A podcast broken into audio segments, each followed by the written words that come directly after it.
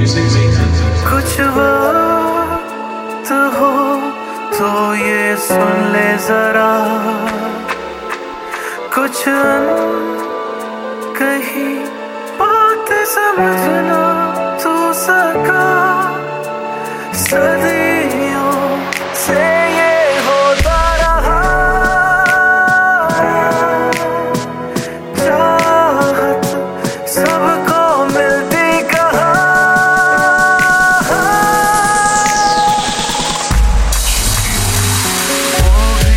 talk to me